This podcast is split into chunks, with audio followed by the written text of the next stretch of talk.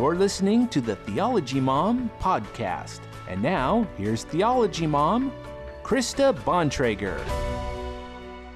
Well, good morning, New Song. My name is Peter. I am part of the leadership team here at New Song. And uh, if you are a Christian and if you're at all like me, sometime during your faith journey, you have questions and you want answers to those questions. And for me, um, part of that came about a few years back with just kind of the, the intersection of faith and science and how to, how to get those to line up. And one of the things that I discovered that really um, helped me in that part of my journey was an organization called Reasons to Believe. Uh, some of you probably are familiar with Reasons to Believe. You might know uh, Dr. Fuz Rana, who's part of our congregation here. Um, another very key part of that organization is uh, Krista Bontrager. Uh, Krista is uh, part of, she's been with uh, Reasons to Believe for going on 20 years now.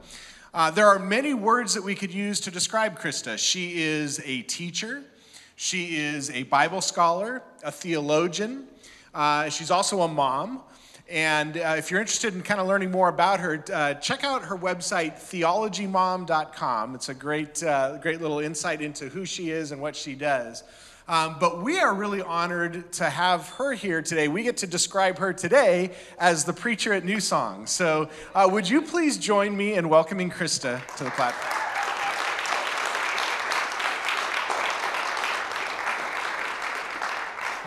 Thank you. So good to be with all of you today. And um, wow, this is fun. I'm just so excited. It's just great to be here on a Father's Day and be able to be among family. I attend uh, Grace Church of Glendora, just down the street here. I think one of my favorite things about the body of Christ is that I can just come over here from down the street and be among family, isn't it? That we can uh, that we're all joined together in Christ. And I want to thank my friend, Dr. Fuz Rana, and the pastoral team for letting me come today. And if you want to, if you have your Bible, if you could turn to Luke chapter 15, and I will join you there in just a few minutes. But if you want to turn there now, if you have an app or a Bible, and if you're new to the church and maybe you don't really even know how to navigate your way through the Bible, if someone is near you, just reach out they will help you out. And you can always look in the table of contents too. But we want you to feel like you know how to get into God's word because we're, that's really um, what it means to be a Christian in some ways. It's just to understand uh, how to hear what the Father has revealed to us. And I just love being here on Father's Day because uh, having a woman preach on Father's Day, that's brave. Like, can we just, can we just acknowledge the, the, the reality of the bravery of that? Yeah, that's pretty cool. Um, so, how many of you have ever heard this statement that Christianity is not a religion, it's a relationship? Right? Yeah, it's a very common saying among many of us. And this is the tiniest pulpit I've ever worked with. Um, and um, so I want to start by giving you a little pro tip. Okay, I paid a lot of money for this pro tip. I spent nine years in seminary. So are you guys ready? Um, it, Christianity is both. It's both a religion and a relationship. And in James chapter 127, it says, Religion that God our Father accepts as pure and faultless is this to look after widows and orphans in their distress, and to keep oneself from being polluted by the world. And this is echoed in 1 Timothy chapter 5 verse 4, but if a widow has children or grandchildren, these should learn first of all to put their religion into practice by caring for their own family and so repaying their parents and grandparents for this is pleasing to God. See, what's unique about Christianity is that our religion is actually an expression, or what I like to call a demonstration of our relationship. What I think, though, that many Christians say when they, they say the saying that Christianity is not a religion is that really what they're saying is a true thing, and that is that true faith consists of an intentional relationship, that I have made an intentional decision to be connected to God. It's not just a matter of man made works or rituals that makes me connected to God, it is a relationship. And I think that what's important to understand from James and Timothy is that Christianity is a religion where we are actively demonstrating that relationship. It's not enough to just kind of be in a relationship in name only right? It's that, that then that relationship affects us, it transforms us, it changes how we think and how we, how we behave. And that our religion is one where we are called to love our enemies. Now, how many of us like we get up every morning, boy, I'm excited to love my enemies today to the glory of God, right? Yeah, no, it, that's hard, right? And if you don't know who your enemies are, um, maybe ask your spouse, to help you out with that. They might be able to help you identify who the people are that irritate you and get angry, that make you angry. But, you know, uh, when we think about our religion, what we want to do is demonstrate that we are a different kind of people because we have a relationship with God. And we do things like uh, taking care of widows and orphans and we remember the resurrection of our Savior on Easter, and we engage in practices like prayer and fasting. And we don't do these things to try to earn our way to heaven, rather, we do them as an expression of our relationship that we have. So we don't want to separate out our works from our relationship, rather, our relationship ought to bear fruit right? It ought to demonstrate our connection to the Father. But when I think about Father's Day, all right, time for true confessions. My relationship with Father's Day is complicated. Anyone else have a complicated relationship with Father's Day? Yeah. So my husband is a wonderful father to our two children.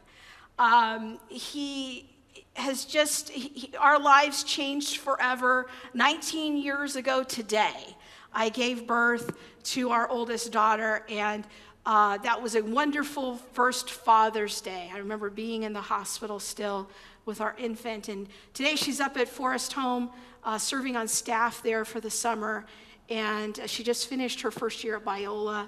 Our, our younger daughter is here with us this morning. She just finished her first year of high school. And, you know, Father's Day in our house for my children, I'm glad is a happy day. But for me, I, I, I, was, as I was reflecting on preparing the sermon this week, I have to tell you in on, all honesty, I don't know if I have ever bought a Father's Day card. Like, I don't know if I can even find that section in the store. I mean, this is how complicated my relationship is with Father's Day. My relationship with my earthly father, in the best of times, has been difficult. And in the worst of times, has been one of no contact for my own kind of self protection and sanity. Yeah. So it's a, it's, a, it's a complicated day for me. But what I want to tell you today is that no matter what kind of father you have, whether he was amazing in the way that he opened your heart to love, or whether it was kind of a wreck like my situation, or somewhere in between. No matter where you are today on that spectrum, I want to tell you that there is hope. That there is hope for a better way. And that there is a Father in heaven who is the perfect Heavenly Father. And He is inviting you into the most amazing relationship that you have ever imagined, that you haven't even imagined like that no mind has even conceived. It's a wonderful supernatural adventure, and I want to share with you a little of my supernatural venture into this area today. So, it's very seldom that we have a homework assignment that changes our life right? How many of you have ever had a homework assignment that changed your life? My senior year in college, my Bible professor at Biola had us write a two page essay in response to this question What would the world be like if my dad was made God for a day? Oh, wow. I was emotionally stripped naked right there in my class from the first few seconds after those words came out of his mouth. I mean, I realized immediately in that space how confused my impression was of the Heavenly Father and how bound up it was with my impression and experience of my earthly father. And I don't think I had an awareness until that very moment. I had to sit down and, and uh, this was the old days where we actually wrote out essays using pen and paper. And, um, you know, I had to write out this two page essay of what would the world be like if my dad was made God for a day. And reflecting on that, wow, that was a powerful moment of self awareness. That the world would be a place of inconsistency and broken promises. Because my father would show up at random times in my life. Like scheduled visits were not really a total thing for him. And so he would kind of show up. And, and when he did show up, you know, I kind of never knew what was going to happen. And then he would make promises of places we would go and things we would see. And there was this longing in my heart for a closer relationship with him. But then those things wouldn't materialize most of the time. And it was this kind of field of broken promises. As a young 21 year old sitting in my Bible class, I realized in that moment that, wow, my relationship with the Heavenly Father has been really shaped by my relationship with my earthly father, and I didn't even realize it. The world would be a place of fear and confusion.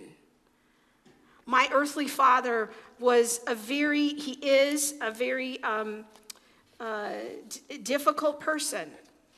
He's, he's um, not always a kind person. He uses words in difficult ways and how he communicates with us. And so when I would think about talking to God, I would think about him in ways of, well, he doesn't really want to hear me because I'm so messed up. I keep messing up. I don't want to go to him. He's going to be angry with me. And I became fearful. And the relationship with my Heavenly Father was broken and I didn't even realize it. But I probably would have said that little mantra oh, yes, Christianity, it's not a religion, it's a relationship. But when I stopped to look at what kind of relationship did I actually have with the Heavenly Father, there really wasn't that much there. Wasn't really a relationship. It was just kind of a lot of fear and, and doubt and missed perceptions. So I hope you're in Luke chapter 15. Are we all there? And we're going to look very briefly at these three wonderful parables of Jesus the parable of the lost sheep, the lost coin, and the lost son. Now, I'm going to start in verse, uh, verse 1. Now, the tax collectors and sinners were all gathering around to hear Jesus. But when the Pharisees and the teachers of the law muttered, This man welcomes sinners and eats with them. And I want you to, to just get a picture of what's happening here. That there was a thought at that time, in that culture, of how do we know who's near to God and who's far from God? Well, the people who are near to God are those who engage in certain practices. They observe the Sabbath, they observe these food laws, they're circumcised, they're Jews. These are how we know who's near to God. And over here are the people who are far from God. These are the people that don't do these things, right? Non-Jews, they don't they they don't obey the food laws. These are the people that are far from God.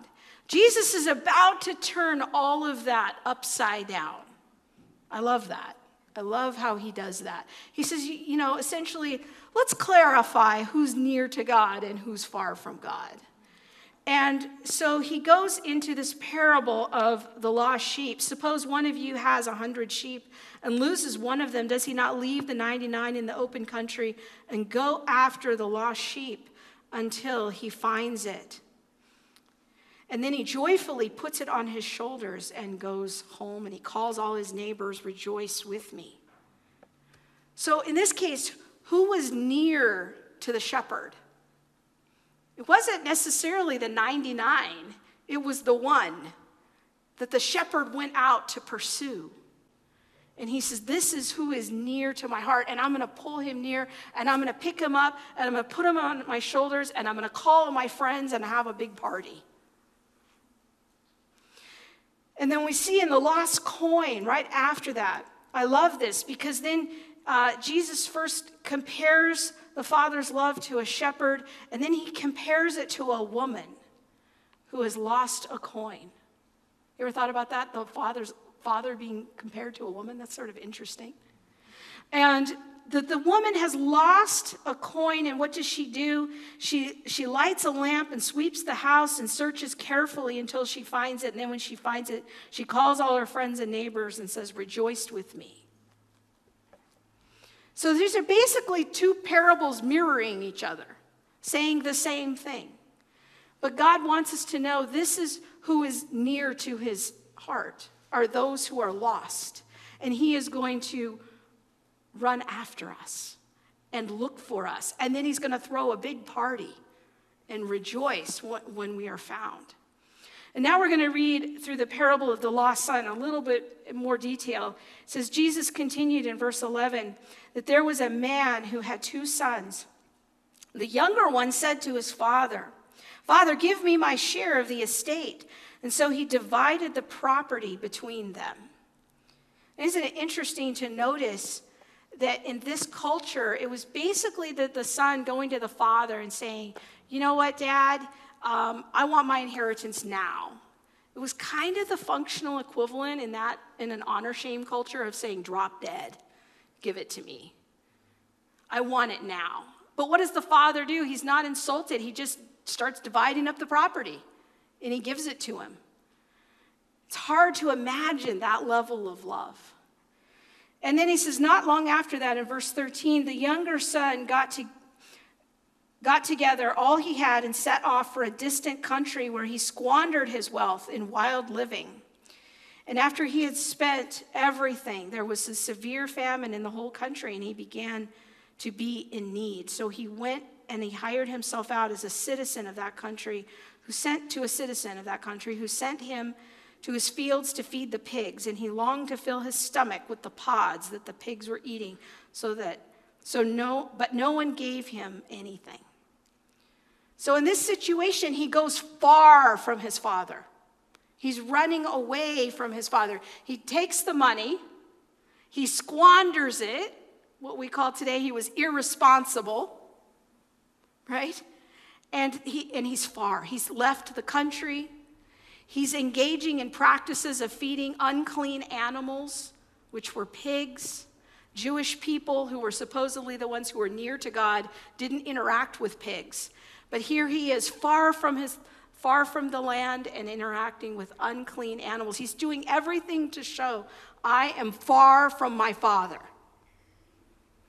And yet what, Je- what does Jesus say in this parable? He says, when he came to his senses, he said, How many of my father's hired men have food to spare? And here I am starving to death. I will set out and go back to my father and say to him, Father, I have sinned against heaven and against you. I am no longer worthy to be called your son, and you make me like one of your hired men. Make me like one of your hired men. And so he got up and he went to his father. He's thinking, well, you know, at least if I go back to my father, maybe I can live in the servants' quarters. Like, I'm not trying to get back into the house, but even my father's servants are better off than I am right now, out here starving to death. So he's trying to figure out the pathway back to his father. And he's thinking, well, maybe if I come back as a servant, maybe that could, at least I could have some food in my stomach. But what's so interesting is the father's response. Notice it says, But while he was still a long way off, his father saw him and was filled with what? Compassion for him. And he ran to his son. He threw his arms around him and he kissed him. I imagine, I'm imagining the story that the father is looking out the window every day, hoping his son is going to come back. And then one day he sees him coming down the road and he runs out to meet him and he throws his arms around his neck and he's just so excited to see his son. See, I really think that this parable would be better titled not the parable of the lost son, but the parable of the generous father. This is a scandalous amount of love, a public display of affection in that culture, where the father is going to go out to the son who has shamed his father. But he's going to throw his arms around him and say, Welcome home. And then he's going to put a ring on his finger, a symbol of honor, and he's going to throw a big party to say, My son has come home. Now, I don't know about you, but like, if, if that was me, you know, like my first inclination might be, we first need to sit down and have a conversation about boundaries, son. like, you know, you've acted in some irresponsible ways. Let's talk about, um, you know, we don't want this to ever happen again. But that's not what happens, right? He runs out, he throws his arms around his neck, I think. Little Bible interpolation there, but I think that's probably what happened. And he puts a ring on his finger and he has a big party to celebrate this son who has brought him shame. Like, is anyone else sitting there feeling, as a parent of an adult child, a little uncomfortable? Seriously. And this is, it's hard to compute this level of love because in our way of thinking, you know, there's, there should be some works in there. Like, what have you done to earn the status? But he just, does he restore him to servant? You know, son, look, we can't have this happening again. So I appreciate it. So you're going to live in the servants' quarters. You can have some food, it'll be good. But you're not going to be my son. We're not doing that. No, he just invites him right back in. And I think that all too often we as Christians have what I call a scarcity mentality about the Father's love. We like to think of ourselves as sinners saved by grace. And we are that. But we are also so much more than that. We are his children. That is our primary identity. That we are loved, we have been adopted, we have been sought after. We have been selected, we have been chosen. And do you know that, that not everyone is a child of God? Like, have you ever reflected on that? We're all created in the image of God and we all have inherent value, dignity, and worth. But the title of child of God is reserved for those people who have put their faith and trust and hope in the Lord Jesus Christ. For all who receive him, to, the, to those who believed in his name, he gave the right to become the children of God. It is a special status to be a child of God. And as we reflect on the parable of the generous father, I want us to consider a few questions. How do we think our Heavenly Father thinks about us? And what do we think about our Heavenly Father? See, those two questions are all interconnected. What I think the Father thinks about me affects how I see myself. And how I see myself is often a reflection of what I think God thinks about me and what I think about Him. It's all interconnected. So if I think that I'm really not that good, I don't deserve it, then I'm going to think He might be angry at me all the time, right? We might know in our heads, like how many of you are in the space that I used to be in, of I knew in my head that the Father loved me. sing songs about it. We sang some songs about it a few minutes ago. We're going to sing some more songs in a few minutes. We know in our heads that the Father loves us. We quote Bible verses about his love, but do we truly believe in what I call our core person? That the Father unconditionally, completely, and fully embraces me right now, just as I am. In my chaos, in my brokenness, in my struggle with addiction. That still, that little voice that we hear every day telling us about our standing in our relationship with the Father. What does it say to us? Does it say he's angry? He's disappointed, he's frustrated, or he's on the verge of disappointment. You and your sin again. Here we are again, child. Why are you doing this again? Why are you confessing this again? What are those little thoughts that we have about how the Father thinks about us. I'm not doing a good enough job living the Christian life. I hope I can do enough good stuff to make him happy with me. What are those secret thoughts that you have that, that gnaw away that re, on your identity as the child of God? And what is the result of those thoughts? We avoid talking with him. We avoid hanging out with him. We avoid listening to his voice, resting in his presence. In other words, we're avoiding the relationship. Have you ever noticed like you can't have a relationship without an investment? But if only one party, have you ever had a friendship with somebody where like only one of you is really showing up for the relationship? That doesn't work, right? Or if only one person shows up inconsistently and you feel like it's uneven, the affection's very uneven. The Father is inviting us into an amazing supernatural adventure of relationship. But we are so hesitant because I think we, we have these secret thoughts of shame. We're like the, the son who thinks, has a mentality if I can just go back and be a servant. And the father's saying, No, I don't want you to be a servant. You're my son. That's who you are. And I want to celebrate you. I think many of us think of salvation as primary, primarily as a legal connection. I've been adopted. I got my adoption papers. I'm good. But we don't think of what am I sowing into the relationship? We have a transactional approach to our faith.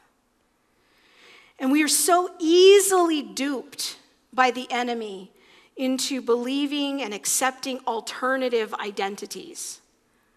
To my primary identity is as a child of God. We, we, we, adopt, we engage in what I call identity theft, where we adopt alternative identities such as I am my sin, I am an addict, I am a drunk. I am a failure. Or we adopt an identity according to our disease or our illness. I am anxious. I am, fill in whatever your illness is. We put it on like a cloak and it becomes our identity. It's identity theft. I am my profession. I am an electrician. I am a teacher. Or I'm a mother. But none of these are our primary identity. Your primary identity is as a child of the Most High God. So be very careful when you use the words I am, fill in the blank. Don't engage in identity theft. Don't come into agreement with a declaration about you that the, the heavenlies don't agree with. Our true identity is that we are sons and daughters of the Most High God. And the moment that we were adopted, everything changed. So the question is are we entering into the depths of the actual relationship that the Father wants to have with us? Are we hanging out with him? Are we hearing from him? Are we taking time every day to sit in his presence and just listen to his voice? Have, I want to go back for a minute. I want to make another point, but I want to go back to my story about my college paper for a minute. that homework assignment changed the traje- trajectory of my life. That homework assignment is actually what made me decide to become a theologian. After I wrote that paper, I realized what broken ideas I had about the Father. So I thought the cure for that must be to enroll in seminary and take as many classes as I can on theology so that I could straighten out my broken thinking. So I went to Talbot for about eight years and took a lot of theology classes, got two advanced degrees, and it was a beautiful, wonderful season in my life, and I thoroughly enjoyed it and I learned a lot. But I realized about three and a half years ago that I wasn't any closer to understanding or experiencing the Father. I had a lot of head knowledge, like I taught the classes about the doctrine of God, and I could enumerate for you the many attributes of God and the proofs for the existence of God. But I hadn't experienced the Father. And three and a half years ago, I prayed a prayer, and I'm going to invite you to pray this prayer today. Is I just asked the Lord a very simple question Can you please show yourself to my heart? I don't want to know who you are in my head anymore. I want to experience you in my heart. And if you have not yet encountered the, the Heavenly Father as Father, I want to invite you to do that today. And He's so gracious. That humble prayer changed my life. I was truly at the end of myself at that point. And the Father just came to me and He says, It's okay. I'm releasing you from all feelings of responsibility about your earthly father. He's not your concern anymore.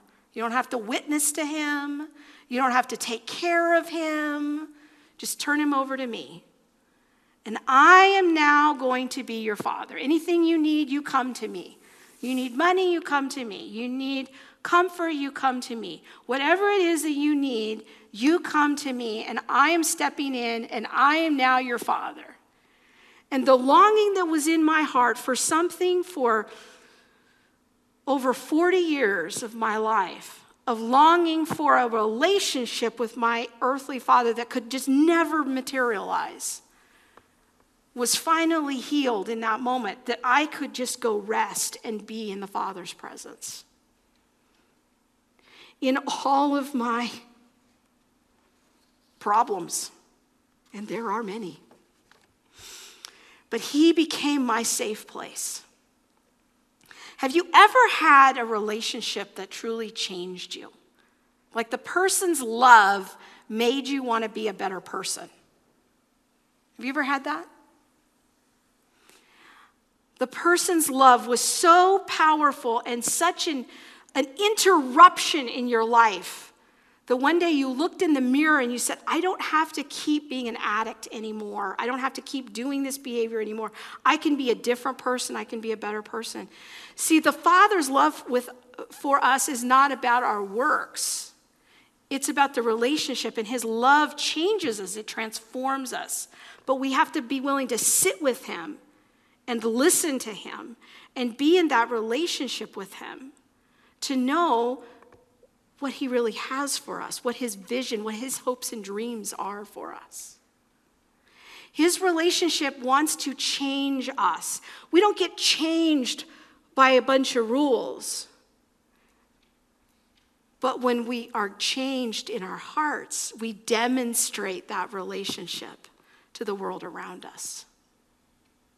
And so I want to invite you right now just to close your eyes. I'm going to read an excerpt from Romans chapter 8. And then I'm going to invite you to ask to hear from the Lord today. For those who are led by the Spirit of God, they are the children of God. The Spirit you received does not make you slaves, so that you live in fear again. Rather, the Spirit you received brought about your adoption to sonship. And by him we cry, Abba, Father. The Spirit Himself testifies with our spirit that we are God's children. And now, if we are children, then we are heirs, heirs of God, and co heirs with Christ.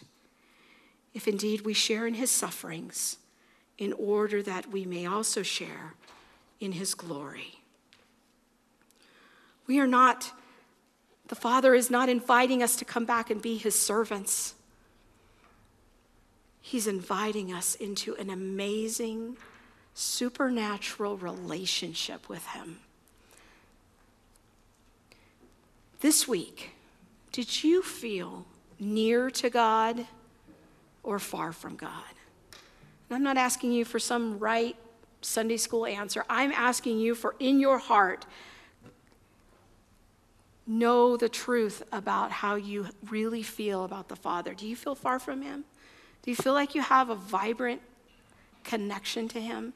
Or do you just feel kind of lost and far from Him? And as your eyes are closed there, I just want to in, invite you to open your heart and to pray that prayer that I prayed. Father, help me to experience you in my heart. I don't want to know you in my head. I want to experience you in my heart because Friends, our two biggest jobs in the world are to be loved by the Father and to bring others to be loved by the Father.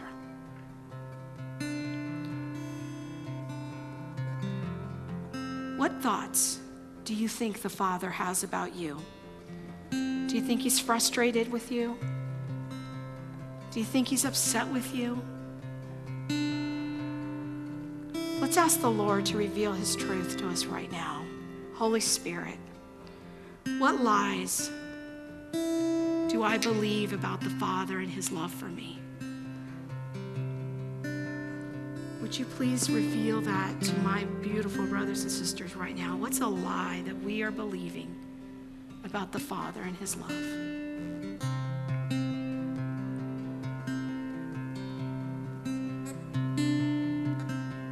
Holy Spirit, what is your truth? about this lie? What is the declaration of heaven in answer to the enemy's attack relationship with the Father?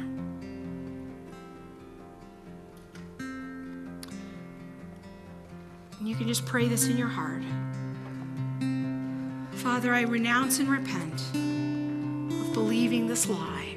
And I choose to believe your truth and what you have to say about your love for me. I open my heart to you, Father. To encounter